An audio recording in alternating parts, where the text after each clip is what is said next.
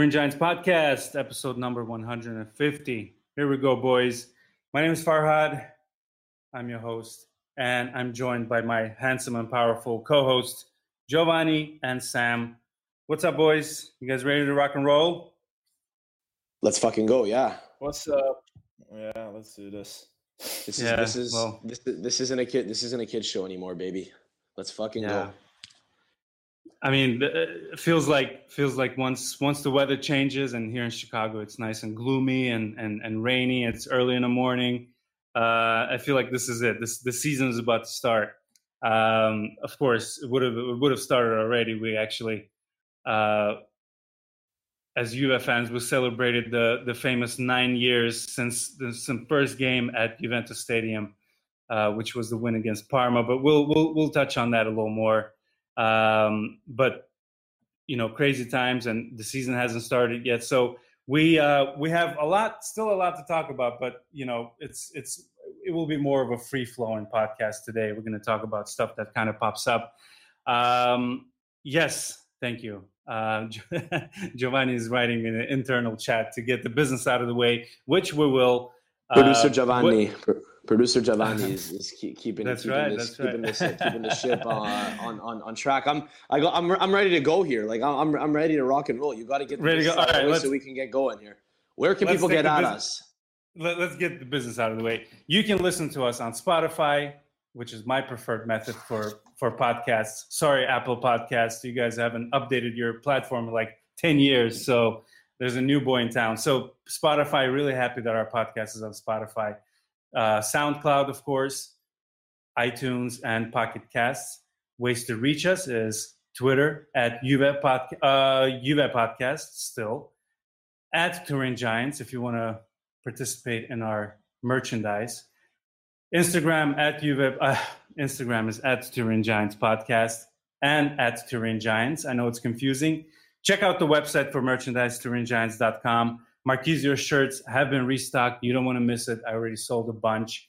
Uh, thank you. Thank yeah, thank you all for for purchasing. I know it's a um, tough time to shop right now, but you know, including Giovanni and Sam, you guys both showed me so much love on this release, and um, I can't thank you enough.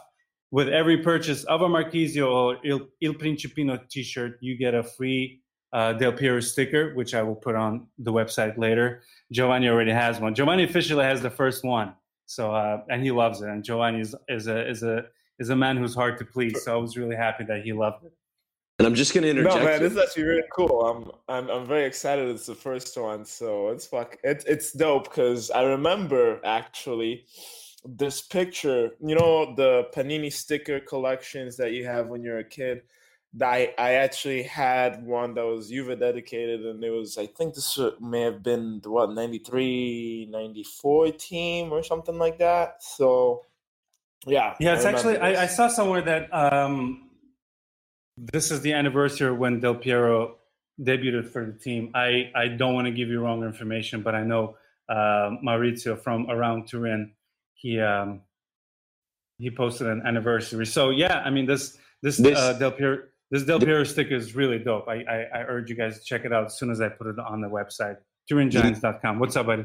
the anniversary being today, as we're recording this podcast on September 12th, Saturday, September. 12th. I think it was, that uh, yesterday or the day before yesterday or okay something. okay okay um but yeah no uh just uh just gonna chime in here we're, we're not uh we're not the only ones who love uh who love the shirt and who have shown support giovanni and i there's uh there's a certain uh there's a certain uh there's a certain special someone who who, who, who as i understand it is has, has also has also uh, has also taken a liking to the t-shirt so some little little little little, little teaser am i allowed to, am i allowed to tease that bud I, I mean, you already did. What am I going to do? It's a free country. but yeah, something something special is in the works. Hopefully. Uh, all right, guys. Um, I know it's it's. Let's get down to business. Uh, but before we do 150 episodes, I want to shout out to everybody who's been my co-host throughout the years. We were we've been here since 2013, which is like fascinating. We started just like like three or four dudes uh, in someone's bedroom, just like doing the after show. Uh, the idea came to me after a friend of mine who's who's a Real Madrid supporter. He jumped on a podcast in like 2013 with the Real Madrid podcast, and I was like, I've got a group of dudes. We should totally do that. And you know, we had this, you know, ghetto ass uh, mic hooked up, and it, it was. It's always been fun, and we've come so far. And now, you know, shout outs to Saeed and and Matt and Christian, everybody who's been down from the beginning. And um, I wanted to shout out the the guys from Reddit. Reddit has an awesome Juventus page, a lot of knowledgeable guys talking, you know, talking Juve and um, they always always showed support and Twitter and everybody. So 150 episodes. I'm not going to get stuck on it too too much. It's a, it's a great achievement, and it would be nothing without you guys and the co-hosts and the listeners. So thank you all. Thank you all. I mean it. Truly mean it. Let's get to business. Where's Suarez? What's happening? I, would like to know. I'm, I'd like I'm to. starting to think. I'm starting to think we've been duped. I, would like to. I, I, mean, I think the, the whole world has been duped based on the whole Barcelona duped situation. By what though? Who's getting? Who's doing the duping? That's Leo Messi. Leo Messi, man. Leo Messi. Leo Messi. Leo Messi man, did the duping please. by saying he by saying he could leave and that he wanted to leave and that he had a right to. When apparently, I mean, it was ruled that that his contract is is is is still uh, is still such that there's a massive buyout clause uh, because the the the ability for him to leave on a free expired in June, and that's it. Apparently, uh, apparent apparently all the information that we were given about him being able to leave on a free was incorrect. So I don't know. Is Leo Messi at fault? I mean, we've we've beaten that horse dead and dying. We've buried it, brought it back out, beat it up again. ESPN has done it. I'm sure Barca TV and their podcasts have done it. That's not the point here. The point is with Suarez, okay, like let's preface the fact that to me, I like I said this two weeks ago. I said, Juventus, please, dear God, do not fall asleep at the wheel on this number nine purchase. I didn't even say Suarez or Dzeko. I said on the number nine purchase, don't fall asleep at the wheel. Okay. They started off with Dzeko, which is fine. But then you have, you know, you have, Suarez came available. I guarantee you this: that was, it was not planned by Juventus. You, as soon as he was made available, they made the right thing in my head to go make a play for him. The problem is they didn't do due diligence to with the fact that the dude doesn't have an EU passport. How can you go and then put all your chips in on him and then know that this is something that is going to invalidate his transfer unless he's able to get it. Like to me, like this is amateur hour. First and, and foremost. Almost... Second, I'm as much as I put the blame. One second, Sam. As much as I put the blame on Juventus management for for for this oversight, I'm blaming Suarez. Bro, you've been playing in Europe for what? 15 years now? You don't have a European passport? Your wife's got a European passport. You lived in Spain. Go get a European passport. What are you doing? You know, who's your manager? Like, at best, you guys didn't think the long game. At worst, you're lazy for not doing that. I, I heard I heard that man. I, I heard I heard that he had one, but that it expired, which I mean, at this point, I mean, we're we're, we're speculating a whole bunch of a whole bunch of shit that mm. that, that, that you should never be speculating when when Dude, when I, when talking about transfers. I, like why why why why does it why does it even why why does he why does he even enter into the discussion whether or not he's had it at one point? Like naturally, it has based on the current situation and based on based on how things have panned out. But it's a little bit it's a little it feels a little bit weird to to argue whether or not he's ever had, it or passport. It well, here's the, take here, long to do it. He's here's the thing. Citizenship. Here's the thing. Here's the thing. I mean, okay, here, here's the thing. Here's the thing. If he, if he had his, if he had his citizenship or had a passport and it expired and he just never renewed it, that was a ticking time bomb that someone was going to wind up realizing at some point. Uh, you know, I don't know. I don't know if, uh, I don't know. I don't know if you know he would have had to get it um, in in time in order for him to be an EU uh, an EU player on Barca's books for the current year, but like presumably at one point someone was going to realize that it was an issue. So yeah, like obviously him, his camp, whoever whoever manages those affairs is was was was a little has been a, has been a little has been a little you know has been a little um careless, but ultimately it's it's pretty fucking hilarious. Like you like you got to admit there are whole articles now being written about the uh, uh, about about the about the diplomatic process of him to get his papers in order. Where, where there's whole articles being written about bureaucracy. There, there's one. Uh, there's one here on on JuveFC.com uh, from from Rav. Shout out. Uh, just just talking about talking about the fact that uh, that I'm gonna I'm gonna pull it up here. He says. While you pull that up, he said. Well, he well he, he says Suarez to talk to exam to Italian examinations. Excuse me. Luis Suarez is expected to sit the required examinations to enable him to acquire a European passport, facilitating his transfer to Juventus. Like, I don't know. I agree with you. It feels a little bit bush league, um, but maybe it's kind of a symptom of the fact that it was last minute and that this wasn't supposed to happen. Yes, I, I understand it's a symptom of the fact that it was last minute. There's there's saying Italian non ci piove, right? The, you Juventus, you, you know how key this transfer is. You've already put Higuain at the door.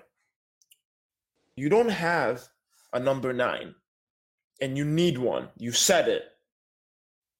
So, why, in God's name, did you not do the due diligence? Because we've been we've been talking Suarez for two and a half weeks now, minimum. You could you could once you once you once you had your interest for, with him, couldn't you say, "Hey, by the way, sir, can you start studying Italian? That way you can go get your passport." And let's make one thing clear: uh, he didn't have a European passport and there's not an issue of expired passports. You and I have had expired passports, so you can expedite that over 48 hours and just pay money and you get your passport. This guy needs to go get citizenship. Christ. He could have had citizenship in Spain. All it takes is residency for two years, and Latin American uh, citizens or people from Latin American countries, especially like somebody of his status paying for a big team, you could get Spanish uh, residency. He didn't do it. This is again, as much as it's just bush league on Juventus's side, Suarez as a professional that works in Europe and just as any individual, to me, was stupid or lazy or not, uh, uh you know, guided the right way by his people to go get a European passport. Like, bro, what? man, like I have two passports. I don't let any of them expire because you know I'm not. It's not as if I'm 007 trying to like travel left and right, but but it just makes life easier. That's that's, know, quite, that's quite that's that's quite the interesting visual you just painted right there. But, uh, I don't know, but but Suarez doesn't strike me as the most organized human in the world. I don't know with all this biting and racial. Me, he doesn't strike me as a guy people, who, who has the best organized for him he doesn't. It. I mean, he doesn't strike me as a guy who has the best judgment in in in in anything in in, in terms of in, in terms of in terms of how he behaves life. potentially but you know maybe that maybe that potentially extends into his circle who the fuck knows um, but i'll tell you this uh, i think we should probably be focusing a little bit more on the deeper issue here at the crux of this and not about the specifics of of of, of a one uh, given transfer target uh, as as appealing as Suarez might be to some fans, not necessarily to me, but to some fans. Do you think that maybe we should be talking about the broader issue of of trying to acquire any number nine, no matter how old they are, irrespective of of how you know how elite they might even be, and irrespective of the fact that they could very well, based on who we've been linked to, they could very well be guys that are falling off a cliff this year. You remember a couple years ago, Fabio Quagliarella won the Capocannoniere title, and then last year he basically listen. God bless him, he's still playing, and he he he he he he put in, I think, decent performances for a 37 year old bloke for uh, for Sampdoria this past year, but he wasn't nearly on the level that he was in 2018-19 and that's to be expected because he was 37 fucking years old, and eventually something's got to give.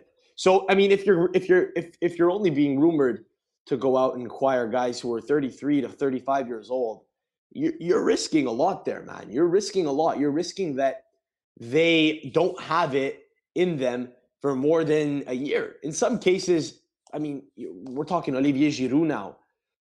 Who, who's to say that he's even going to be able to produce anything at all?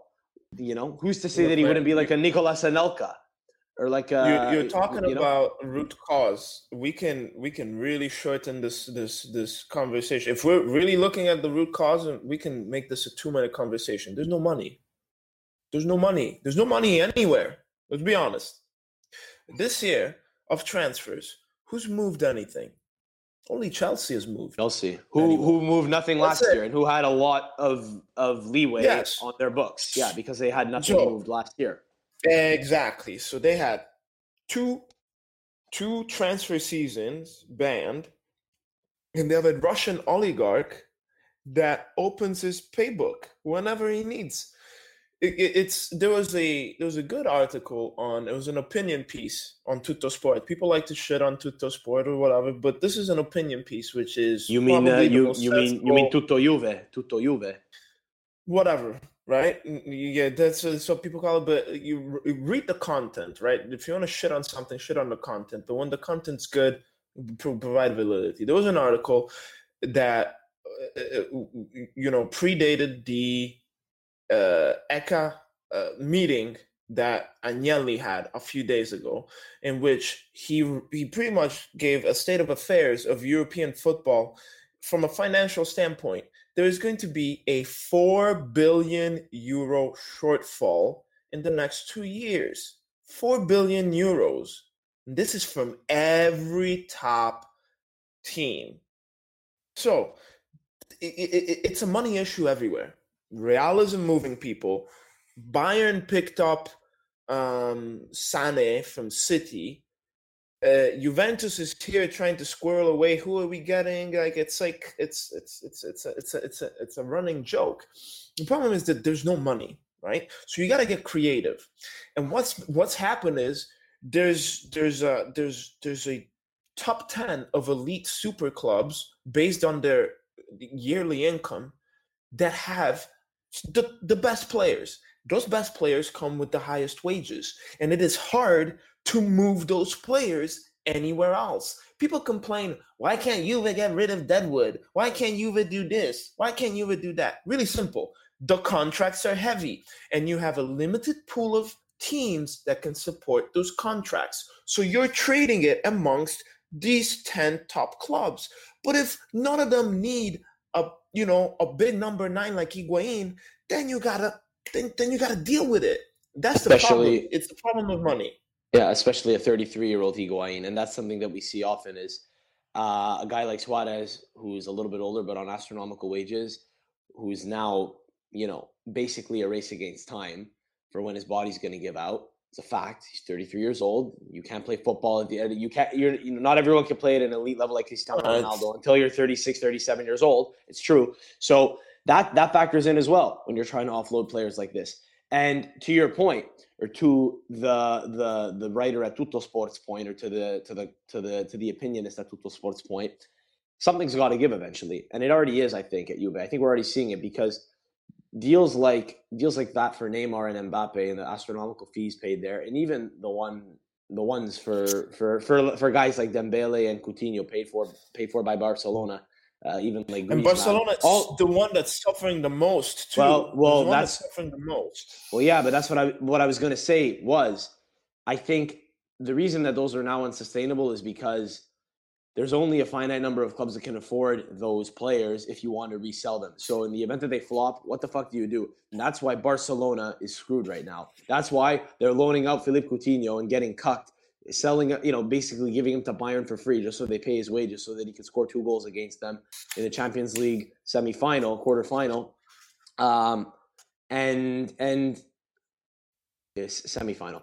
But um, regardless, the point the point is, I think eventually transfer fees are going to be forced down. So I think we're seeing that already. I really do. I in No, I jo- don't Giovanni think so. I Giovanni don't Giovanni, I don't think Giovanni transfer shaking his no. Giovanni shaking his It's head not no. going to be the transfer fees. No. Okay, I don't think it's well, going to be the transfer fees. I'll be honest. I think it's going to be the wages because that's those are recurring. Those are opex costs. They're not. They're not capital, right? If we want to make it, let's dumbify it, right? Capital costs you can amortize it across time, and then you can have recoup it, and you can uh, artificially recoup it, right? Like the, the whole plusvalenza profit, you know, thing that Juventus does is is, is really handy. We did it with Pjanic and Arthur. We needed a, a profit of X amount. Mm-hmm. Barcelona mm-hmm. needed a profit of Y amount. Mm-hmm. And we gave them a guy that they wanted. And we took a younger guy, which we wanted a younger guy, maybe unproven, yeah. right? And, and then we gave them still brilliant 12 million cash. Yeah, brilliant. But, but, but, but you see, it's the same 10 clubs. It's the same 10 clubs. Now, now of, of course. But I really, I really do think that wages can't. Uh, excuse me, that transfer, the transfer fees can go down uh, because eventually teams are gonna uh, t- teams are gonna be faced with the dilemma of holding on to um, diminishing assets or offloading them and cutting their losses. Think about Ousmane Dembele at Barcelona right now. You know, just as, as, as another case in point, they wouldn't be able to get. I don't even think they'd be able to get 70 million for him. What do they pay for him? 120 million euro. I mean, the guy's been the guy's yeah. been injured, inconsistent, late to training. Uh, seems to have a garbage attitude. Is he's basically fallen off a cliff since he's been at Barcelona. May still have a lot to offer uh, to a bunch of big clubs. He's 23 years old, but I don't think anyone's going to risk it. He, so what do you he's do? Like, he's like you of Barca. Come on, come on, come on, come on, come on, come on, come on, man! I haven't, I haven't, I haven't fallen, I haven't fallen off a cliff yet. I just joined. I, th- I think his injury troubles came in the second year, so we'll see where we're at in 2021 in this uh, in this in this loan with option to buy. But um, I'm just yeah, no, but, but but but I think I think that Barcelona will be willing to cut their losses at a certain point because if not, his contract's going to expire and he's going to go for free, right? That's what is always going to happen at the end of a contract. If a player doesn't want to renew, is they're going to walk for free. So I think that that could realistically force some some transfer fees down eventually in the next couple years. Might they go back up? Yeah, maybe. Could it be a short term effect of Corona? Maybe. But anyway, I, I think you're not. You listen. You're you're you're not wrong, as we say in French uh, up here. Tapatar. You're not. You're not. Uh, you're not. You're you're you're not. You're not wrong to say that there is no money right now uh, at Juve, and that's why we're going after old, fucking proven non-risky in terms of you know what you're to get from them strikers. But I think it's really underwhelming when you should always be looking to build. All right, all right well, let's. It, it doesn't. One second, Farhad. It doesn't make Yo. for compelling transfer uh, market, you know, drama. I get it. I fucking get it. Right? People are like, they want their fireworks. Let's get this guy. And this it's football guy. manager, man. It's that's football not, manager. People want Chelsea's transfer window. Yeah, you're look, right.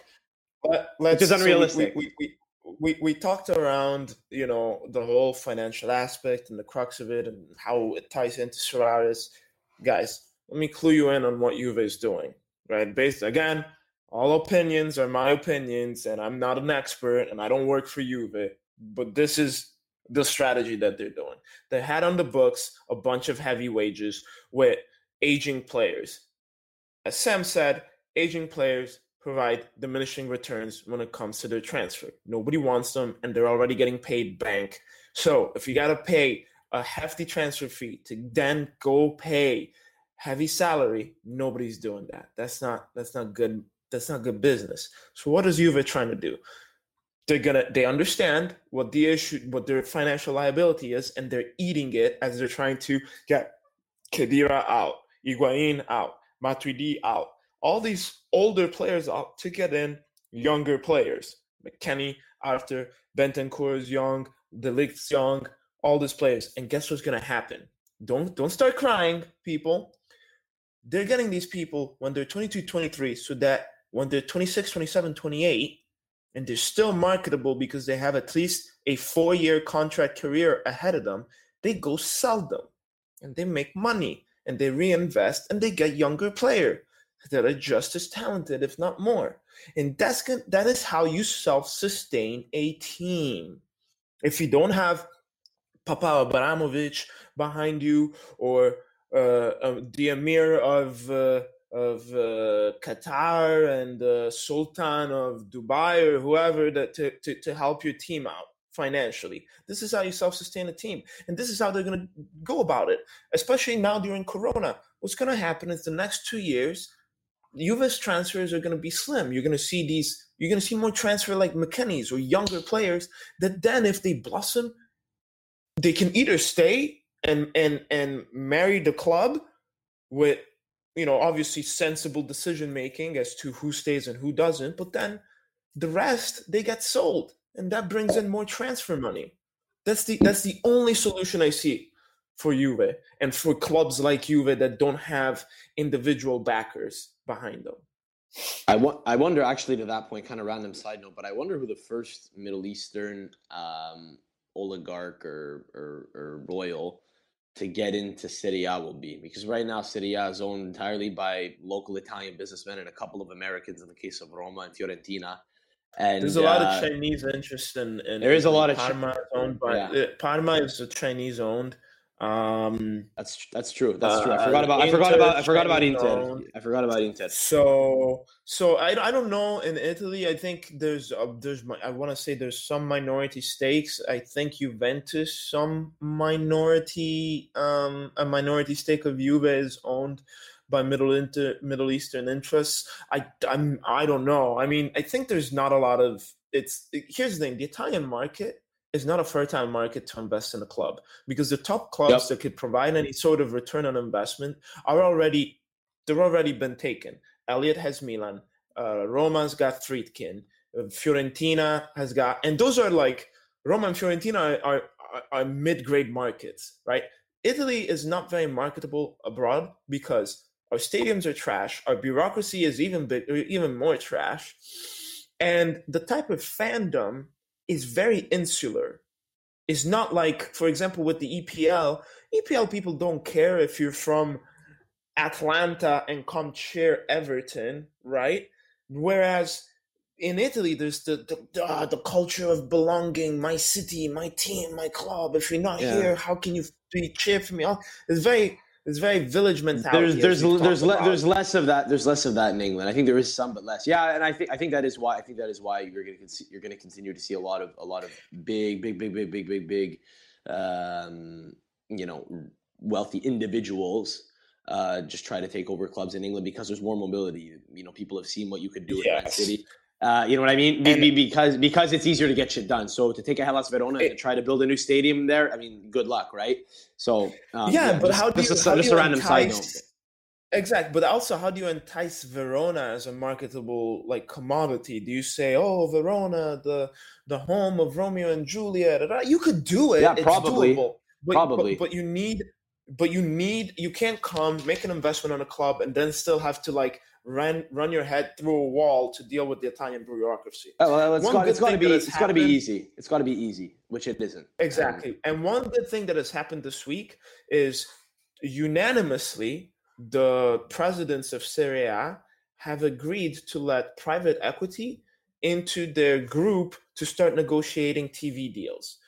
To me, I think the Serie A is a better product than the French League League 1.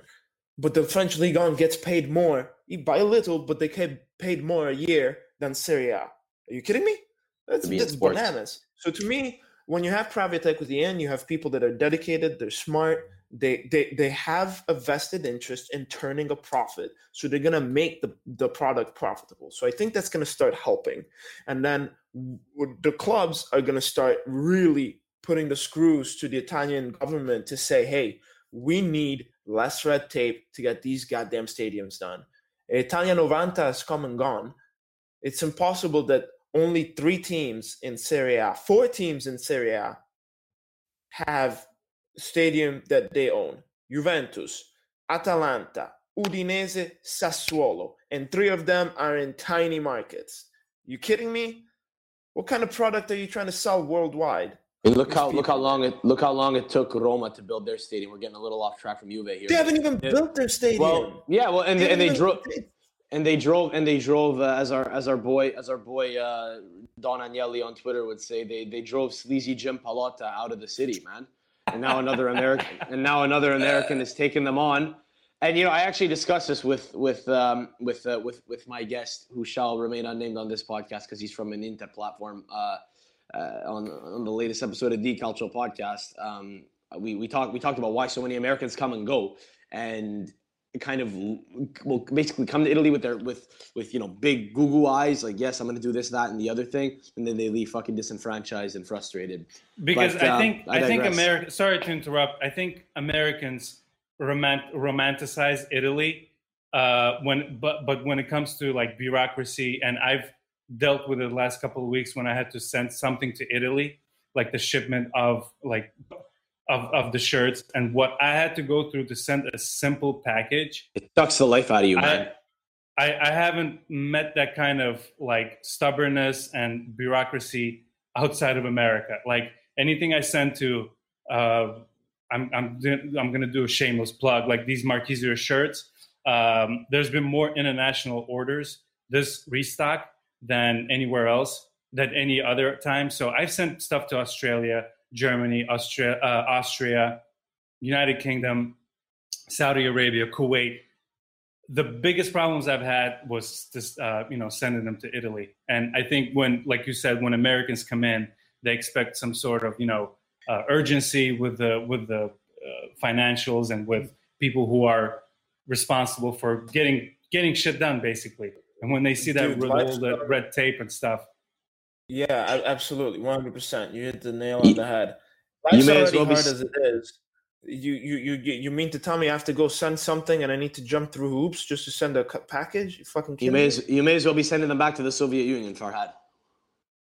Hey, how dare you? Uh, so speaking of countries and speaking of uh, Middle Eastern oligarchs, number eleven on the list of the most listened countries is United Arab Emirates.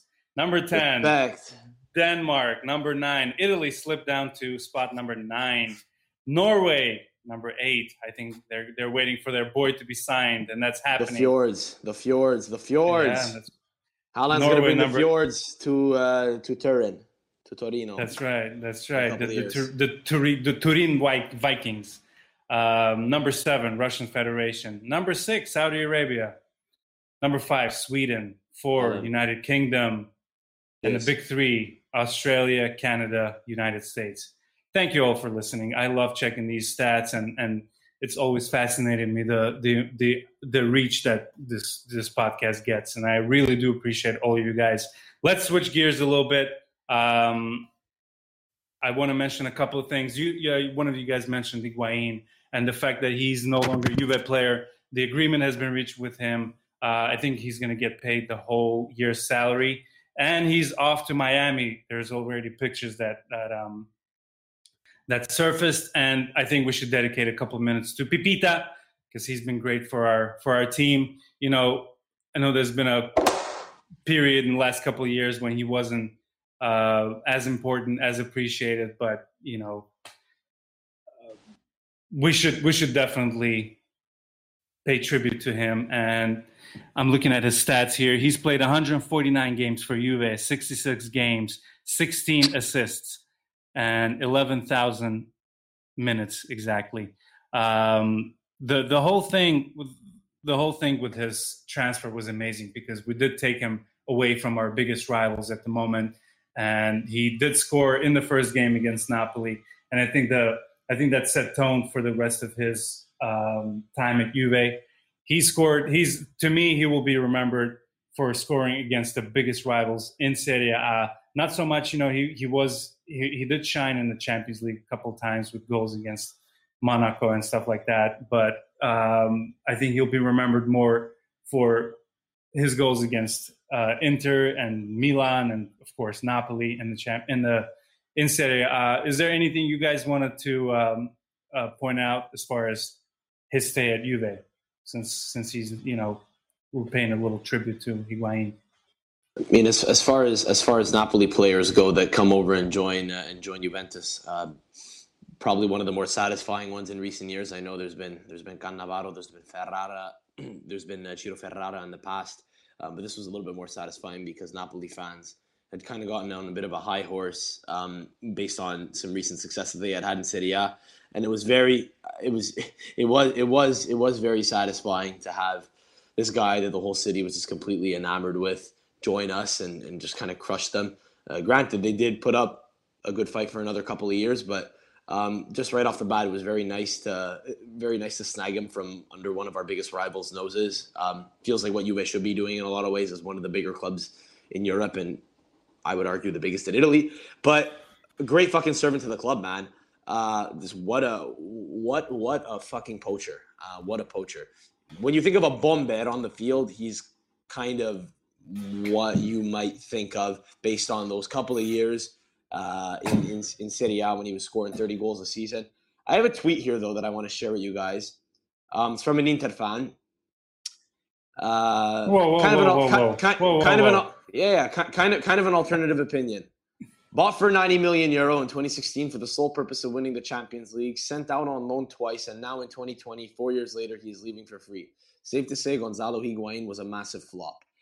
What do you guys think of that? Um, I don't, Well, Uh, so yeah. first I of all, I'll- first of I'll- all, I I'll don't want to hear any on that. trash from Inter fans on my podcast. Well, I, I, I, my, my immediate comeback, which, which I, which I, which I refrained from, from, from, from replying because you know I don't personally have Twitter and I only have my podcast one, and we try to be a little more impartial. But my immediate Juventino comeback was, yeah. What, what, what about that goal in the derby, right? Mm-hmm. You know, like he, he fucking he fucking scored a big one against you guys, and you hated him then. I, I actually disagree with this, but there's a little bit like I- there's a little there's a little bit of a case to maybe be made I that don't necessarily d- disagree with it, right? So if I mean you brought up the Interistas tweet, tweet, you know, sure, take it or leave it. But I was going to chime in, you know, first of all, saying Higuain, as I said, as you as everybody can say, great servant to the club. He did his job. He he, he did what he was he was he came to do, right? You whether you uh, task him to win the Champions League or not, he you win it as a team, you lose it as a team. So I don't I don't have any ill will or animosity specifically to him because we didn't win the Champions League with him. and the he got us to the problem final. He, he got us to a final though, which which was good for the he club, right? So as, he contributed as part of the team, like he's like other people. Like I, I really like, I- like I'm trying not to like, you know, circle around certain milestones. is good too, right? Like he, he scored the score, the goal of the three two last year to to really seal, um, you know, uh, Juventus' scudetto. But uh, I mean, in hindsight, did it even make sense? Would if we had a time machine, would you go back and and, and pay 90 million for Higuain? I would not. I'll be honest. I and, and not because I don't think he was good at Juventus. Again, I think he was good at Juventus, but I don't think the net positive that he brought was something that was above and beyond what Juventus could have done with another striker. And I'll tell you why, right? And we're now we're, we're going into the land of what ifs. Let's put it this way. The biggest issue pretty much since Pogba leaving was a terrible midfield. Let's say you you hold on to Pogba and you're like, fuck it, we'll pay you extra, we'll keep the bala, da da da da da. You don't you don't get the hundred million from United, you don't go spend 90 million on Higuain. To, to it, let's say you finally convince Florentino Perez not to be a hard ass and leave Morata to you, who was growing and getting into coming into his own, real happy and whatnot. Who knows? Maybe Morata blossoms and he's not the mediocre striker that he is now. Maybe he's he's a good striker that guarantees you 20 goals in Serie A and five in Champions League every season. You don't spend the money on Higuain. And That's a big now if. you're not dealing. It, of, of course, I prefaced it by saying we're in the land of what ifs now, but but you're still keeping who the youngest and best midfielder that you had in the past 10 years. Right now, everybody's crying, What's going on with our midfield? What's going on with our midfield? You wouldn't be crying about the midfield if Pogba had stayed and he kept playing. there's also no guarantee that he would have, but there's no guarantee that Pogba would have been here still in 2020 because every summer for like for like two years he was rumored to be on the way out, right? Like Real Sure, Madrid might sure, have circled. why was he? But why was he rumored to go? It's because there's an interest and because he's marketable. But at a certain point, if you don't eh, eh like, eh, eh, it, it- the issue why he left was because what's his face wanted him to make 15 million. Juventus is not going to go pay him those wages because Juventus could not guarantee those wages. Could it have come to that? Yes, eventually. But it's a growing process as the club was still literally rebuilding year after year post Calciopoli. And let's be honest, what's what's Pogba trying to do now? You know, reading between the lines. He's not happy in Manchester. You think let's let's give another time travel opportunity.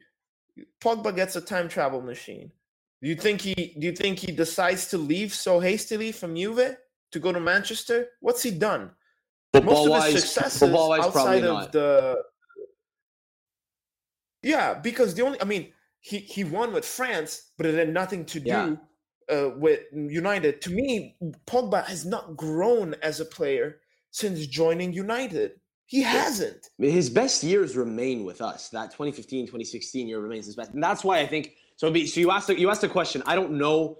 I don't know personally if he regrets it. Right. I don't know if he's if he's felt personally fulfilled since going back to Manchester. I think he got married. Like you know, we have to we have, we have to remember there's a lot of other things kind of at play. He he he grew up as a he grew up there. You know, as as a teenager, he always had a big affinity for the club. That's why I kind of interrupted you there to say, uh, you know, maybe footballing wise he regrets it, but like otherwise, you have to remember that, you know, life life life for these people isn't just football, but I think now you're right. If you are to believe the rumor mill, he seems to apparently be willing to come back, which wouldn't be shocking given the fact that he had a much better time here, and Andrea Pirlo, who he played with, is now in charge. So, you footballing wise, I think he probably would come back. You can, you can, uh, you can be the biggest star as far as social media, as far as you know his his dances and and his social media presence is so so important to him.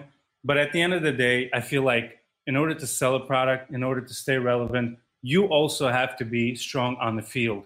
And it's definitely hurting his brand, the fact that the fact that he's he's no longer unfuckwithable. You know what I mean? When he was at Juve, he was the guy you couldn't fuck with his resume at like 22 or whatever he however old he was. He was one of the biggest players in the world. Now, you know, when you slap a hundred million dollar mark, you know, hundred million dollar tag on you, and then you go to to Manchester, and yeah, you won the Europa League, but at the same time, your your shortcomings are kind of like on the forefront as opposed to your your achievements, like he like he was achieving with Juve. Does that make sense? Like, 100%. so if he, yeah. if he, he just he, he needs to get that that that spot back so a mojo almost. No pun intended. The the the pug yeah. back, you know. Oh. You know, look, look. If he was so happy, he's if his life is so jolly and amazing in Manchester, why is he why is he like fucking pining to leave?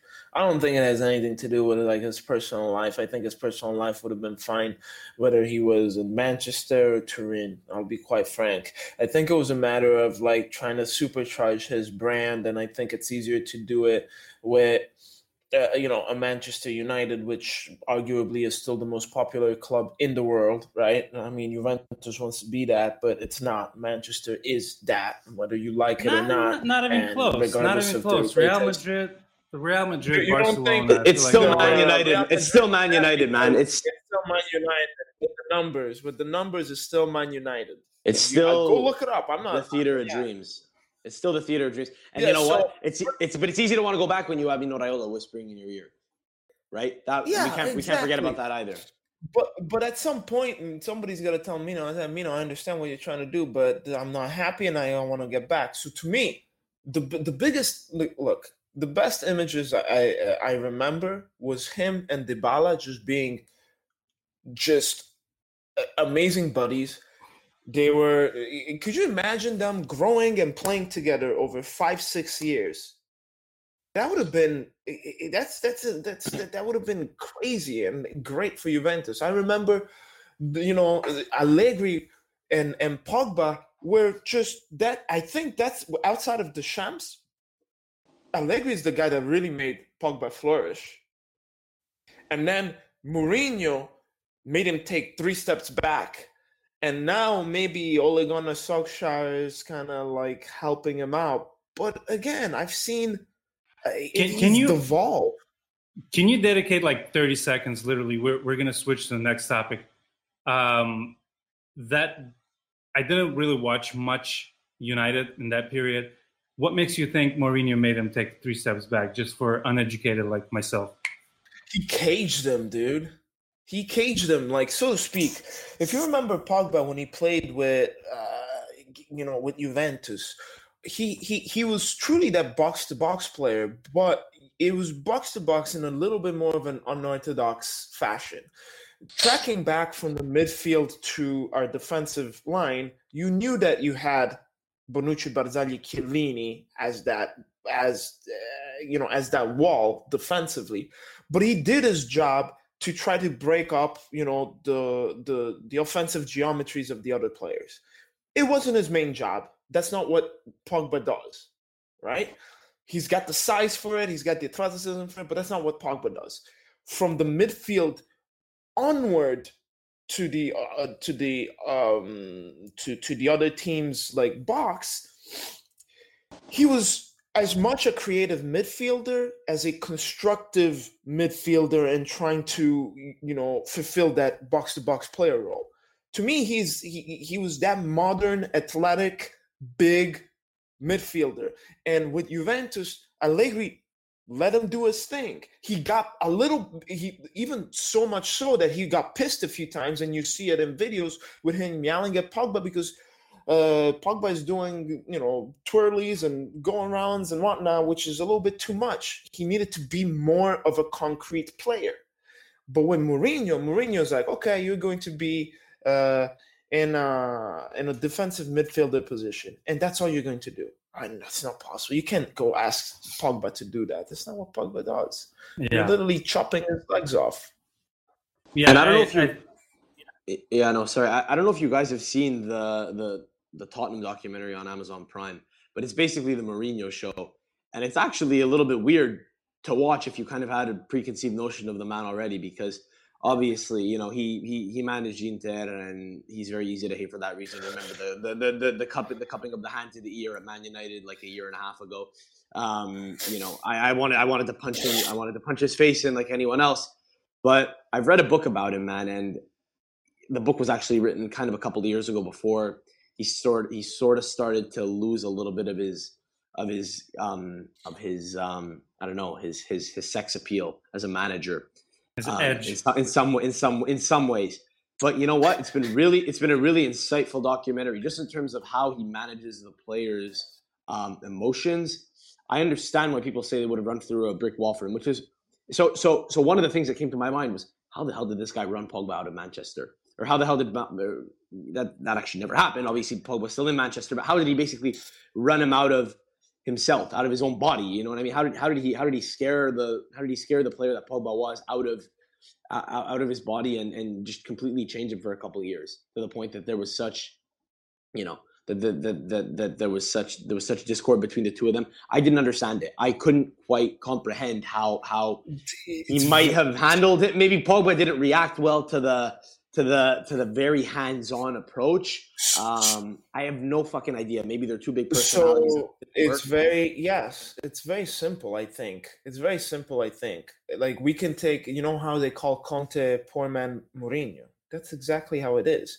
You have very big personalities that ingratiate themselves to you and whip you up. If you're a 60% player, they make you a 10 a 70% player if you're a 90% player, they make you a 100% player. If you buy into their thing and they expect so much out of you that they run you into the ground. They run you into the ground. But Pogba is, but there's some players that you gotta handle them differently. Pogba is one of those guys, right? You have man managers and you have squad managers. Conte, Mourinho, those are squad managers. So I, I that it to me, it, that's the thing. Uh, that's why I've always preferred the type of coaches like Ancelotti, Zidane, Allegri. You know, because it it takes a lit. You're dealing with people. You need to have a certain emotional intelligence. You can use a whip with someone and get the most out of them. And some some for some players you need it. For others, you got to use the carrot and even more carrots and then switch to an apple and then make sure that they're happy to then foster the best out of them. Maybe Mourinho changed his ways because he was a little bit, he seemed a little bit more bitter at the end of his time at Man United. Because everything you're describing, that almost kind of fits the, the, the person, the manager that is presented in the documentary. He's changed his ways and it's working for him and the players have been ingratiated to him, good for him. But obviously, oh, I talked to them. Sure, I mean, uh, Mourinho is not stupid. I will tell you this: Mourinho to me is one of the smartest, like truly brainiacs out there. Um, but he's got a strong character, and oftentimes that's the that's you know even with smart people, that's like the biggest thing to kind of change. So, but anyways, next topic. Well, speaking of lacking of emotional intelligence, I'm reading JuveFC.com. Khedira doesn't want to leave Juventus. Juventus midfielder oh Sami Khedira is reportedly keen to staying in Turin for a final season, believing he still has something to offer the team. Unless you are like that inter, I forget, I think it was Brozovic. Unless you're the guy who lays down in Behind the the of the free kick, I, I, I don't think I I don't think Khedira has anything tactically or physically to offer. You know, last last couple of seasons you've seen him play, and it's just it's just put if he was a horse, he'd be he'd be a glue by now, and like get just take him out of his misery. Uh, no matter what we do, the, the the the guy's trying his best not to leave, and I think he's ruining his legacy because at this point, um, at this point, it would be he'd get a lot more respect out of out of a lot of people. I mean, he lost respect for a lot of fans, but that's just you know they take it too personally. I but agree. at this at the, at this point, it's just. I agree. You, I agree. you don't have anything to offer. You do not. Your your injuries are so. You know the the time between injuries debilitating. Is, it's, they're debilitating. And here's yeah. The I mean, can, like yeah. Sorry. Go on. Yeah. Yeah. So okay. No. Um. I think if if nothing else, the one the one thing you could credit Higuain for is it ended amicably. You know, to the point that now we could look back and say, great servant to the club. Thank you for everything. As much as you might say that you wouldn't have invested 90 million of the 100 million that you got for Pogba and Higuain, I remember at the time I was a little peeved by that. At least we could look back at it and say we won a bunch of titles. He had success. He scored. He scored a bunch of goals. Yeah, there was that one year when he went out on loan, but he came back, won another title. Okay, the bon, you know? Sami Khedira still being at the club is I th- I think I think is is a perfect indicator of maybe a lack of, of emotional intelligence, like you said. Now, I'm not gonna I'm not I'm not gonna proclaim that he'd fail uh, that he that he scored poorly on an emotional intelligence test, you know, socially. But but but in this case, either he doesn't care what people think or he's just very unaware of of of you know he's he's blissfully unaware of of of the of the opinion that people have of him, which is not unfounded. No, he's he's completely he's, aware. He's he has there was times where he turned off his comments on social media, and then he yeah. came back. Well, he's well, completely then, aware. Well, then here's the thing: him being at the club at 33 with a bunch of but you know with, with a bunch of injuries, couple busted knees, is taking away a, a chance from like a Hans Nicolussi Caviglia who had a pretty impressive loan in Serie B last year at, at Perugia. I don't know if he's ready to come into the first team, but like I'd rather have him take oh on. I'd rather. Oh, I don't know, uh, Joe. Why are you laughing? I'd rather have Nicolussi play a bit part in the team than Khedira.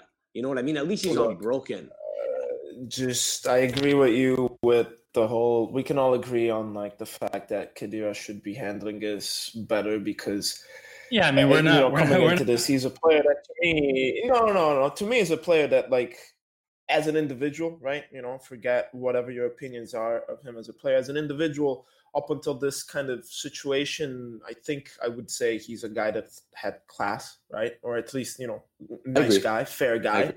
Um, Great servant to the club so far. Great servant to the club he did what he had to do. It, like he's he's not. People forget like that. He's not that flashy player, but every single coach and team he played for, he had something to contribute. So putting a pin on that, the past two years, he's just shown that his legs are they're, they're toast. That's it. They're done. And I, I, let me do. Let me make another example. Through no fault of his own. Let's. let's I don't. Let's not forget What's I'm up? so happy you're. I'm so happy you're bringing him up because I was about to start Okay, yelling. cool. Claudio Marchisio recused himself exactly. from. 100%. Yes. And again, through no fault of his own and right around the same type of age, Marchisio had a traumatic knee injury. Traumatic knee injury that he did not recover from properly. Allegri understood that. Marchisio understood that. He tried, he was like, well, you know, I think I still have a little bit to give, but knowing Juventus is where it's at, let, let me try my best somewhere else. He tried, he went to Zenit, it didn't work out. He retired. He understood. Time life doesn't end, it just transforms. And that should be the case for Khedira. If you don't believe that Juventus is making the right decision to stick with you, to not to, to not stick with you, right? Go somewhere else. Prove them wrong. But transfer yourself on a free. Take that be be you know, you've got a contract to your name. Okay ironclad. No problem right? Take a severance package. Take a severance package. You're not going to get 100% but you also don't need to give them one extra minute of your time. You get a severance. Go find another team. If it's a money thing i don't think there's going to be an issue you go to the us you'll get money you you you'll extend your your your your career by a couple of years, whatever. You know, go go go do that if it's a money thing. But I don't I don't know. Here's a I- solution. I really can't Here's a put my finger on solution. You you keep him on the payroll. You put him in a J costume, the zebra mascot. Bam. That's the that would be the highest earning mascot in the world. Seven million dollars. Why not? You know. I also. He'll, But you- he'll you be walk, he'll be he'll be walking around just knees snapping from the weight of the of the costume. I was just about to say, man. Scaring, you know, That's chil- scaring children like, Daddy, why, why, why is Jay bleeding from the knees? Why is he on the ground holding his knee folded up, folded up, just rocking back and forth with his thumb with his thumb in his mouth? Um, I don't know, man. Giovanni said said the other said the other day when we were chatting that Zaniolo tearing his second ACL in eight months in the opposite knee um, on Azzurri duty a couple of uh, a couple of days ago um, was scary because he's now a 21 year old with two torn ACLs, and by the time he gets to Khedira's age, he could be, you know, he could he could be made of Jello, and um, you know that's kind of a bit, bit of a bit of a 180 from the Khedira talk, but that's that's that's a transfer that's got to be on I- hold I- now. But you know, that's it's it's it's really unfortunate that it's come to the point that it has with Khedira, but it's just it's just a product of of of the injuries that he's had. Really, that's all it is. Sam, th- th- thank you so much for bringing it up. Since you know today's podcast is a little free flowing, uh, I know I, I like to give you guys lately uh, the breakdown of the show. To be honest with you, we've had we've we've all had a crazy week, so we didn't have much time to prepare. But we do know that there's certain topics in the Juve world that that people want to hear about. So again, I apologize for not uh, bringing up the topics beforehand. As you could see, our, our beginning was a little rocky, but now we're flowing. Um, so since we're on a free, free flowing kind of mode here, um, Giovanni, you, you've you've played sports before. Uh, you know about knee injuries, and and you you you know you spit some knowledge over the over the group chat to us. Can you inform people who probably don't know about about that side of the the the sport? How difficult is it to come back? Uh, does age matter? Does it matter nowadays with the technology and the medicine uh, in advance? You know, well, just just talk to us about the Uh, Zaniolo since he's on the top.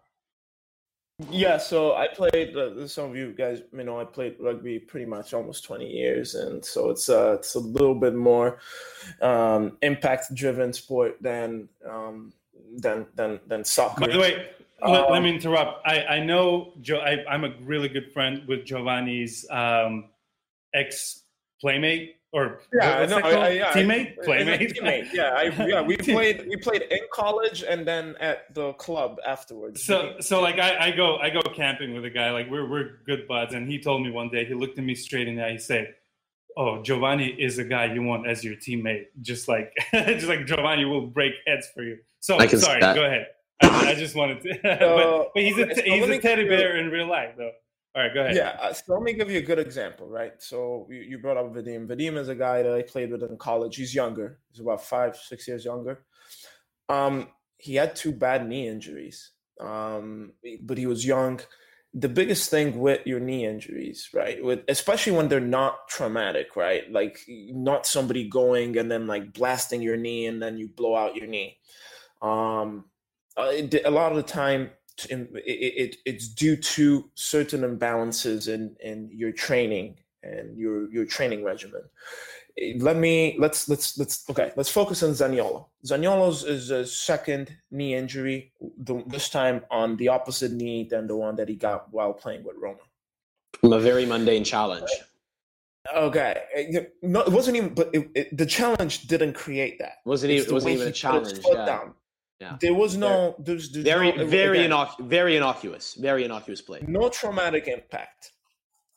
Let's go back and rewind the tape on the past five years of Roma and their players. Kevin Strootman, two knee injuries, one on each knee. Florenzi, Zaniolo. There, I can tell I, there's a fourth guy or uh, that he had like ACL issues too. I think maybe Bruno Peres, I think, is that guy. But these were four that had really bad, com- complete reconstructive surgery knee injuries. And that's not including the amount of knee injuries that did not require surgery, but that, you know, required time off, significant time off. Over the past, I think knee injuries over the past five years has been like the worst thing for Roma to me, that's that's a testament of poor athletic preparation or something off there, especially with a guy like Zaniolo who is big. Zaniolo is a big dude. He is massive. He's a big guy, heavy guy, tall guy. tall guy, tall guy. You, you have to. You have to. It, I think it's a matter of really focusing and personalizing your training especially post surgery and then throughout the rest you of your think, career.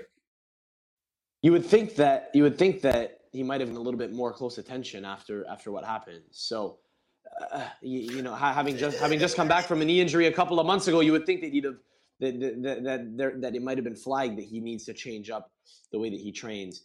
And you would think so, but again, it's it's it's like you you you you you don't know what you don't know, right? And and I and, and I, I think a lot of football players are like, oh man, I can do my thing. It's never been a problem. It's just very it comes natural to them. I think this is a wake up call for him, and I think ultimately it's going to extend his career. Um, Ancelotti had a good uh, opinion because back in the '80s, when you got a knee injury, it was a very big problem he said maybe maybe this might change his his position and his range of like movement within the um, within the within the field. But to me, I think it's a matter of Zaniolo coming back, not having as much pressure, really clearing his mind, and then dedicating you know focused attention to strengthening the muscles around his knee and just to to try to avoid you know your knee buckling because his knee like in this case his knee buckled and twisted. I i like do yoga do resistance training maybe don't lift weights maybe don't sprint. You can get anaerobic conditioning a different type of conditioning in many ways right? But it's to me it's a matter of if you know that you you, you have a tendency to have these issues and conditions i think you need to really focus on them.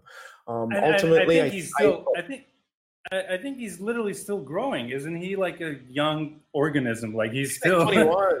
Yeah, yeah I mean, his, his body's son. It sucks like this is. He'll he'll come back fine. I don't think it's gonna have a lasting issue, but eventually, when he gets to my age, right, 15 years after today, I think it's something that he's going to have to contend with. But for now, not too worried, right? And I and we I, I wish him the from your lips to God's ears as uh, as we hope to as we hope to poach him when he does get better. Uh, which well, is why I hear paying a great deal of attention to him. I hear there's a there's a mascot role that's just opened up at Juve, so maybe we can put him in there until his yeah, knees yeah, recover. The, the, the, the, the last one, the last one went down injured. I don't know, man. Like like Giovanni made an interesting point also the other day, saying uh, that maybe at a club like Roma, there's more pressure to come back from an injury like that really quickly, whereas at Juve, maybe we would have handled it a little bit better. I don't know. You know, I, that's that's it's maybe a bit maybe a bit of a hot take, but it's not unfathomable. I really hope that he does take his time to come back from this one now, and I hope he's not made of glass and that it's not a recurrent thing because I love the guy. I really wanted him, and I still do um, at some point. But it looks like that's deferred at least a year now. Um, I want to. Uh, there's a couple more things we're going to discuss. Um, there, I, I want to go back because I kind of went through my Twitter and our our listener Ahmed, he posted a, a picture of the of a page from Pirlo's book. And going back to the to the Khedira situation, I wanted to mention that and kind of give like both sides of the story. Um, I'm just going to read you a couple of paragraphs here. Once upon a time, uh, teams had players who were very the very symbol of the club. And you guys know I hate reading in public, so if you guys know me, you know I'm going to stumble, but I'll try not to. Uh, he says that clubs would make a point of holding on to every piece of the flag the pole, the rope, the fabric, the prestige, the ability to catch the wind, and in some, some exceptional cases, make it change direction and intensity. Nowadays, the only thing that counts is saving money. It's all about cutting salaries, and those same clubs had, had agreed. When a club throws a tantrum, leaving out a player who's refusing to take a wage cut, people often react on instinct. They'll pass instant judgment. Ah, typical rich guy won't let a single penny go. Uh, we normal folk go hungry, and they, you know, we, they have to hang out, hang, hang on to their millions. Uh, they're the real untouchables in this country, worse than politicians, and so and so. What a bunch of uh, tight gits they are. The more they have, the more they want. So then he he continues to say that when I hear uh, certain understandable gut reactions of that kind, a few questions come to mind. They're not in any particular order, and I don't know how intelligent they are, but here it goes. The the directors that the, the directors have a gun to their head when they agreed to the multi-million euro salary. Might it be the case that once they realized that they gotten the sums wrong, they blamed it all on the player? Always an easy sacrificial lamb. Well, I don't know if you guys want to go further discussing that, but I think that's that sh- sort of shows what the situation is, kind of. I think I think that's as good a time as ever to get to a couple of the Twitter questions, because uh, because we have one kind of in that in that vein about let's who do gives it the con- about who gives the contracts, and uh, they're for Giovanni, but I may have to chime in and give an opinion. No, it's for all of us. So let me okay, let me pull them up. You know, Uh, this boomer over here. Anyway, so like first of all, we had a we had a carryover question. It was a deep question from one of our listeners, Arthur Braga, that kind of stumped me, and I think it, it, it needed a little bit more attention in order for at least for on my end to provide like a good answer. But I kind of want to open it. I, I- I think it needs to be opened up to all of us, right? Because I think because we're all in this together. We're doing this because we, we're big fans of Juventus. So. um eh, eh, eh, let me go with this. So, has Juventus and the love you have as a fan for the club played a big role in your personal life or who you became? Um, I, I really like that question, and I think the biggest thing that I can I can maybe relate to is Juventus's culture of being just just being the best, but not just being the best, but carrying themselves with with class, right? And I've I've uh, in in the way that I do things, and I like doing things, whether it's in my profession or when I play sports or when I interact with people. I I like I like to present myself and treat them the way I not even the way I'd like to be treated. I let me let me rephrase that. Like I, I have to I want to treat them equitably because I know that based on the background, the way I was brought up and everything, that's a classy way to go about things. Right. And then I've always also prided myself in maybe I'm not good at something now, but you can bet your ass I'm going to work as hard as possible in order for me to become the best or or or really, really, really get good at it. It's that keep on going fino la fine attitude. And I think that's how Juventus kind of um influenced me, so to speak, and it's something that I've I really I really really really really love about the club. Right, clubs can go up and down. They can have good results. We went down to Serie B. We came back. We had the Del Neri and uh, Alessio Secco period, which wasn't great and whatnot, but the club kept persevering in order to become top again. And we've seen it. It's been a hard time. A lot of Juve fans, I want to say, came post 2006 and maybe post uh, first year of Conte. But boy, let me tell you, the club has seen some bad times and they've always come back to be the best and most hated team in Italy. So that's my that's my take opening it up to you guys. I mean, on, on, on my end, it's it's a little tough because I'm a little bit younger, and I I think in a lot of ways I'm still growing. I've grown a lot in the past couple of years, but I'm still growing. I'm still coming to full maturity, I guess, as a man. And um, maybe maybe it'd be a little bit naive of me to say that yes, you know, I I I, I think Juve has shaped me into the man I am. I think it's I think I I'm still becoming my own, you know, my my own the my own best version of myself, I guess, in a lot of ways, but I think certainly that there are a lot of admirable things that Juve does as a club, which I could take with me, kind of into you know into my my my my recent adulthood and and and as I kind of continue to grow, uh, namely. Uh, namely, the desire to always be the best and to strive for that, and and only that uh, above all else. So, Giovanni, I, I really like your answer, but um, like honestly, just just on a simple level, uh, just supporting Juve has has given me so much in that in, in that in that you know I I I began I began getting um, even more closely in touch with my Italian parents and their lineage, and you know I'd already I'd already gone back to Italy uh, to visit my family by the time I I I I um, I really began supporting Juve um, as a as a as a a little bit more intelligent football fan. I say I say that you know I might have been you know tw- 12 years old. You know I, I prior to that it was more just like a, a fascination with Del Piero and Buffon. Um, but all that to say, uh, it, it, it's it's also given me a lot in terms of just having having started a podcast and and and yeah. But I think you know just in general, really really really really committing yourself to a club not just in football in, in any sport i think gives you gives you a lot i think it changes the way you live you know it, it, it there there there there are highs there are highs and lows it's you know in a lot of ways it was it was you know it was it was you don't choose one Juve. Of, Juve chooses you. Yeah, and it was and it was one of the it was one of the most it was one of the first intense romantic relationships I had. Uh, yeah, along along with the along with the, along with my local hockey team. Yeah, it's but but but but it's true. Um, What's we, we, we have a lot of fans who, who, from Canada. What's your favorite hockey team? So they can either love you or hate you. Yeah, a lot, a lot of fans in Toronto who, who listen to us aren't gonna like me. The Habs. I'm in Montreal. I'm a Montreal Canadiens fan. La Sainte Flanelle. Uh, but um, yeah, man. I, I have I, no I, idea what that means. Well, I, I, here's the thing. I, I do I do think that just supporting sport, uh, excuse me, that supporting sport teams and being involved in sports, having played competitively, I think that's shaped me more as a person. Uh, I you know, for me to say that you me supporting Juve specifically has shaped me as, as a man. I don't think I've been with them long enough. I don't think it's been long enough. It's been more of a lifetime for you. It's been about half my life. It's been more than half of your lives.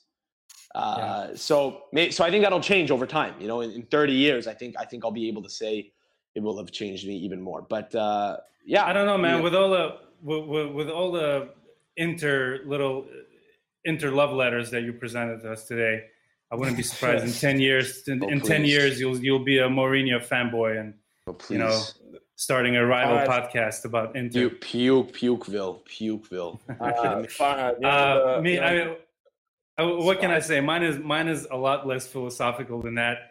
Um, I I love where it led me in life. Like I always say, how grateful I am for having this little podcast and having um, having the creative outlet.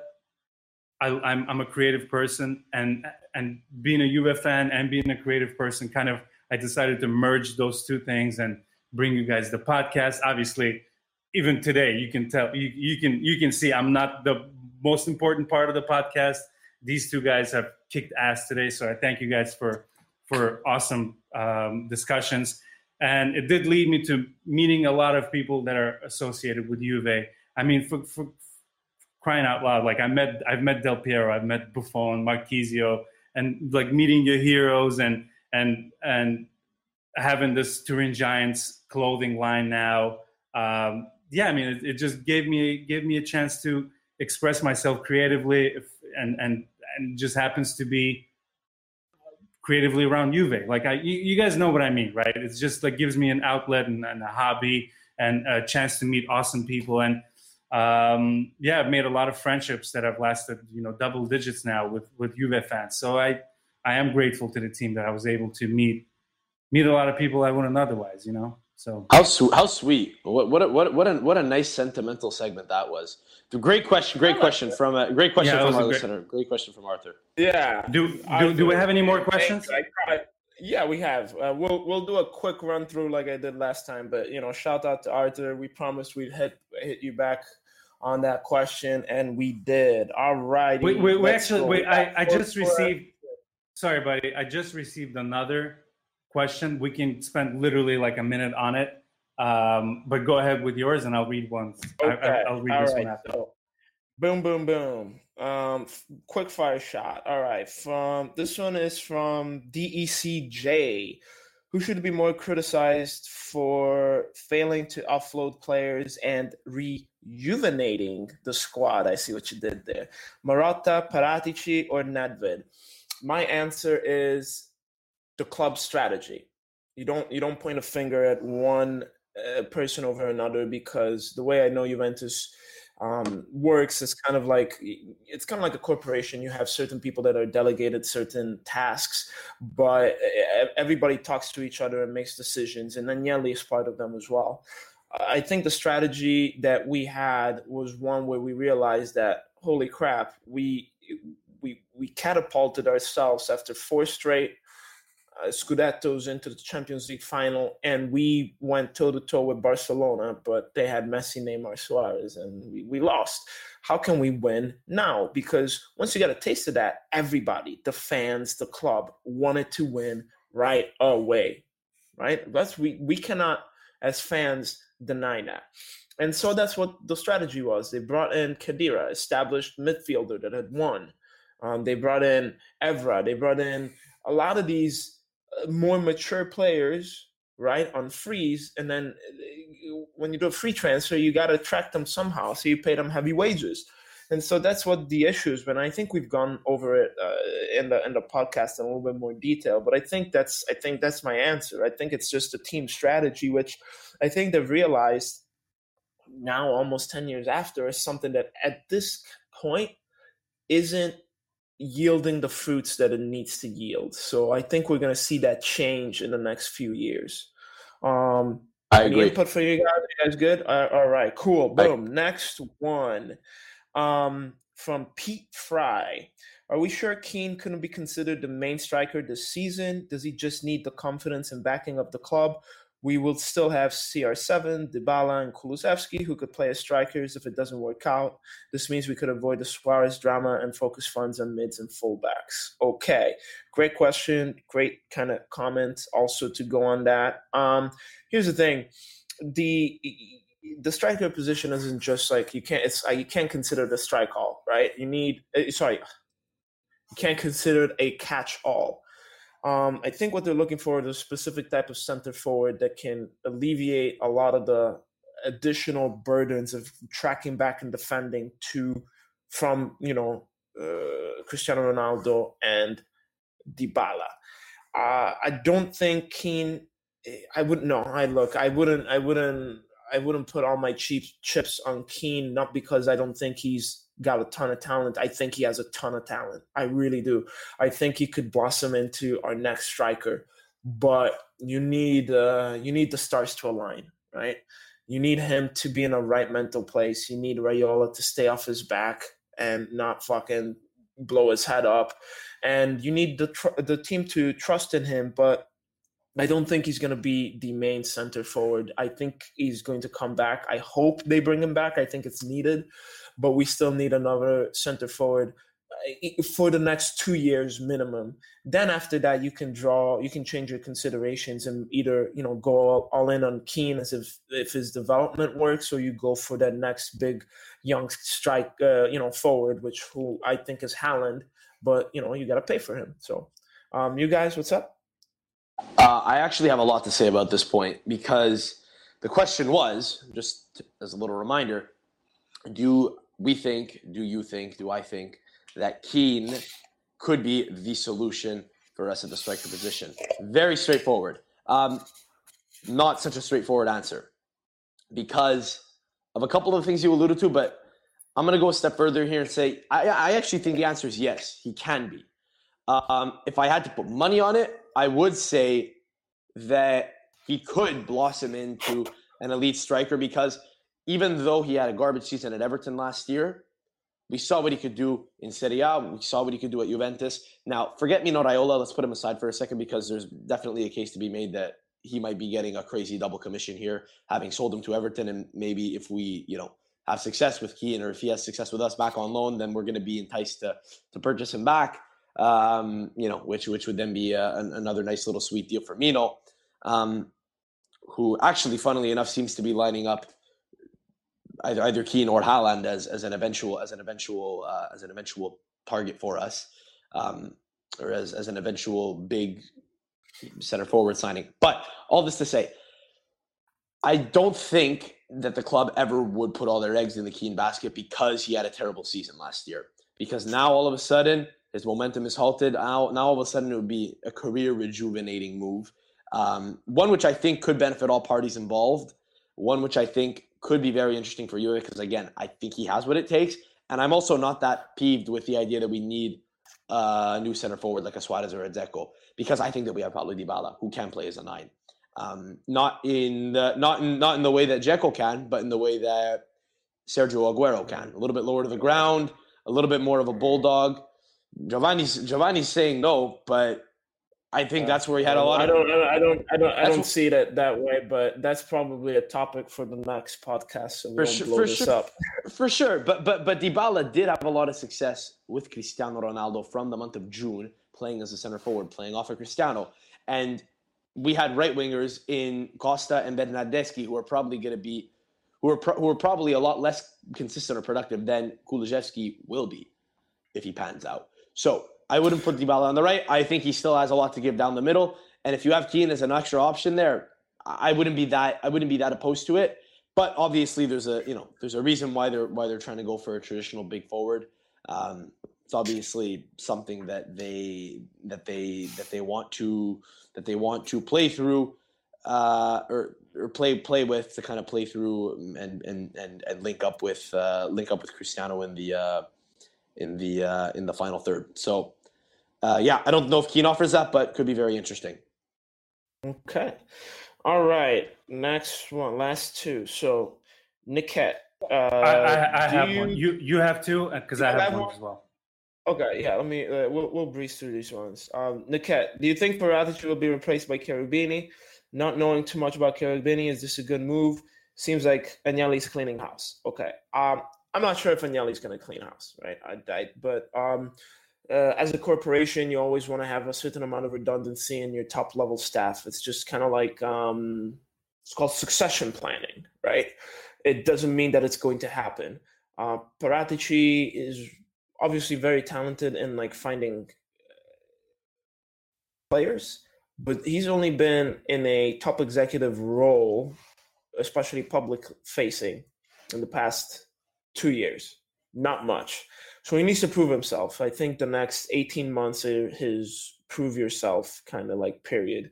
Um, Cherubini, though, has been with the club for a while and um, he's developed the under 23 side. And I think he had a hand in developing from a from a talent side some of the younger uh, teams so i think naturally in the mold of trying to build your your executive leadership internally without having to go pick it out from somebody else Um, you, I, I, I think, I, I think it could be, it could be a good move. Who knows? I unfortunately I can't tell you much about Cherubini and what he does from a first team standpoint. However, I don't think it's Agnelli again cleaning house. I think it's more of uh, just Juventus doing some proper succession planning. So, I think, good? yeah, I, I think I think that Paratici might be a little bit kind of on on alert uh, after his boy Sarri was sacked. Um, but in terms of the players he's brought in, I think so far so good overall. You know, maybe a B, maybe a B grade. Uh, I think, yeah, like you said, I agree. Next eighteen months are going to be big for him before we can know for sure whether zebra co- zebra costume. I'm telling you. uh, all right, last one on my end. Uh, if there was no Calciopoli, how many Champions League titles do you think you would have today? That 2006 team was a monster, and the team would have kept growing and keeping up with the likes of Real Madrid. And is that is that okay, from so, is that from Domenico? Domenico, yeah, is, Domenico. He's a good buddy. Okay, good. So um, here's my opinion on this, right? I I I will 100% agree that with the fact that Juventus would have kept up with teams like Real Madrid and Barcelona, and I would say Bayern Munich. I think we would have been in a more solid position financially, but also from a prestige standpoint, right? And that would have really, and and I think we would have had the Juventus Stadium a lot earlier than normal, and I think uh, we would have had a lot stronger influence in some of the Serie A like league league level decision making in terms of like funding and uh, TV right remuneration. So from that standpoint, I think without having Calciopoli, Juventus would w- would have had even a more solid, um, you know, foothold in Italy. That being said, that doesn't necessarily guarantee Champions League title because while that team on paper was really good and Capello was an excellent coach, right, on paper, we still got bounced from the Champions League in the quarterfinals a, a little bit unceremoniously. So it, it, again, it goes to show you that you can have a stacked team and not make it to the final and win, or you could have uh, you know a, a, team that is worth uh, you know a restaurant of 10 euros like mr conte said and then mr allegri takes it to the champions league final hey, this champions league i tell you it is the biggest within the Juve, juventus universe it is the biggest mystery out there so once we figure it out as a club I think I think we have a shot as any to repeat a little bit more frequently than than we do. Um, so yeah, that's my last question. Farhad's been patiently waiting to, to fire away his last question here. Yeah, what's your what's your question? Uh, well, the thing is, AJ uh, tweeted at us um, kind of mid podcast, and I don't want to leave our leave our guys hanging. So this is kind of what we discussed. Let's just keep it to like a couple of sentences long. The answers. Um, if you were to choose between letting one player go between Ramsey and Khedira, which would you choose?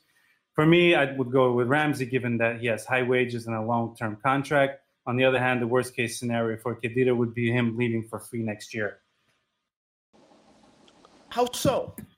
How so? Khedira doesn't cost you anything other than his wages. He came on a free. So, to me, look, Khedira is not part of the Juventus plan going forward. Lose him just him. Ramsey, I'll be honest, to me is the biggest question mark for Juventus from a roster standpoint and and just in general.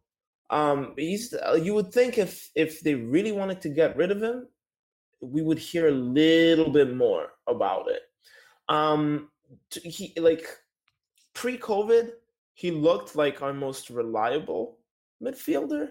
Post-COVID, I he, just he was out of form. I I don't know. We'll see. I myself, I I like Ramsey personally. I think I like I like Ramsey, and I'd love to see him succeed. But it, he really needs to deliver because his wages are really hefty. And if I don't, I, I, if he doesn't deliver this season, yeah, he's got to go. Um, I think. Uh, um, but but no, not this season. I say you keep Ramsey because he gives you a little bit of flexibility if uh, if Pirlo wants to play with a trequartista, so to speak. Make or break season for Ramsey, um, but I'd keep him and get rid of Khedira because Khedira, we've seen what he could do, and it's over. Yep. Plain and simple. Anything else, Farhad? Well, to finish out the podcast, first of all, you guys were awesome. I think the audience will agree. Both of you guys will. Both of you guys had a lot, a lot, a lot of information for our listeners, and this is what you get when you tune into the Turin Giants podcast. A lot of information, a lot of interesting takes. So, to finish this off, um, to finish this episode, number 150, by the way, woo, yay! You- Um, we, we started with the fact that, and, and Sam asked what what the date was exactly.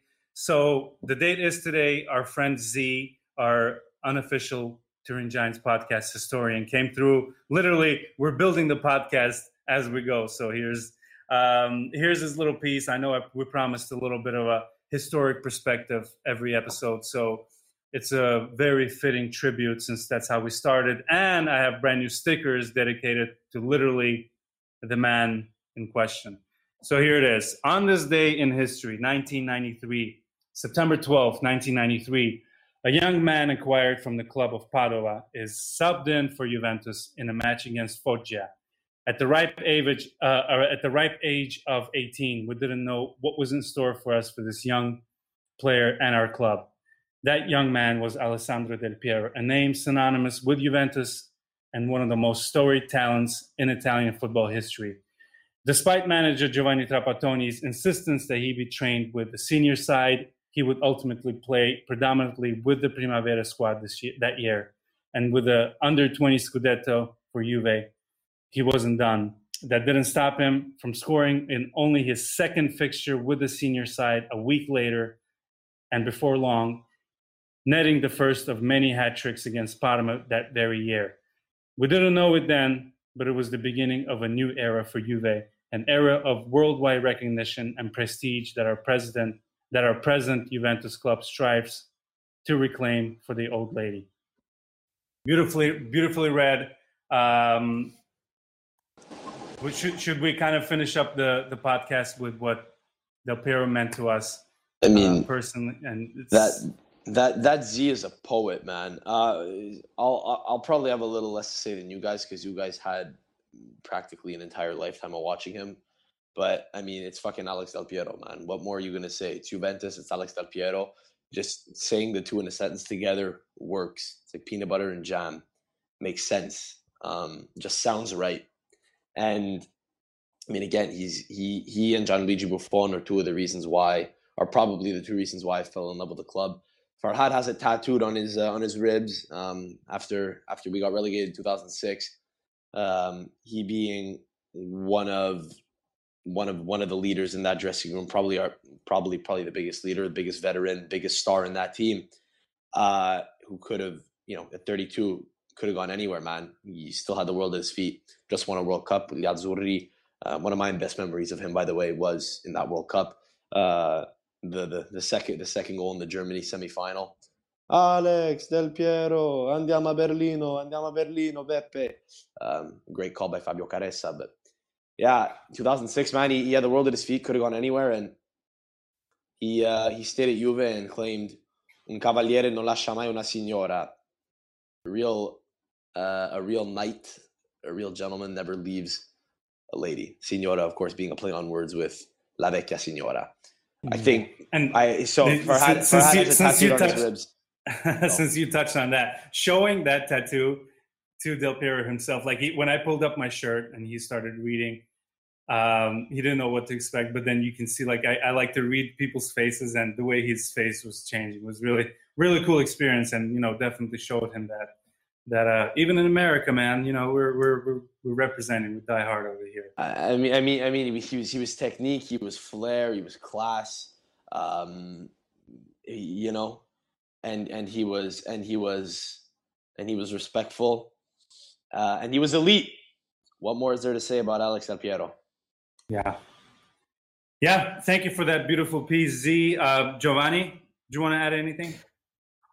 Man, I grew up with him. Uh, Him and Zidane uh, were my idols. Nedved. So it's you know it's good. I liked. Uh, look, I um, it's a great story. It's a great fairy tale with a some people say bittersweet ending. Um, I, I think it couldn't have come at a better. I don't think there could have been a better end to his career at Juventus. He came down to um, to Serie B. He came back up to Serie A with very mediocre Juventus. It would have been sad for him to to retire uh, with a mediocre seventh place Juventus. Instead, he retired with the Scudetto and providing us, to me, a pivotal goal in securing that Scudetto against Lazio with, his, with a free kick, which is one of his trademarks. It doesn't get better than that. He scored in his last game against Atalanta at the stadium, and he had literally standing ovations. The entire stadium, 40,000 people, on their feet crying. Doesn't get doesn't get better than that. Doesn't get better than that. So yeah, it was very poetic. to And, him. He, he's he's so, he's received he's received standing ovations at rival stadiums as well. I, I don't know if y- younger Juve fans might want to YouTube his performance at at the Bernabeu. One of the few players to receive a standing ovation from from home fans, from Real, Real Madrid home yeah. fans. That was that was just incredible to see. Um, yeah, um, I by the time you guys listen to this podcast, uh, the sticker will be on TurinGiants.com. Uh, Five dollars, free shipping across America. Um, really cheap across Europe. So check it out. It's a it's a really beautiful. Um, slap them, really slap them on your design. laptop. Slap them on your laptop, kiddos.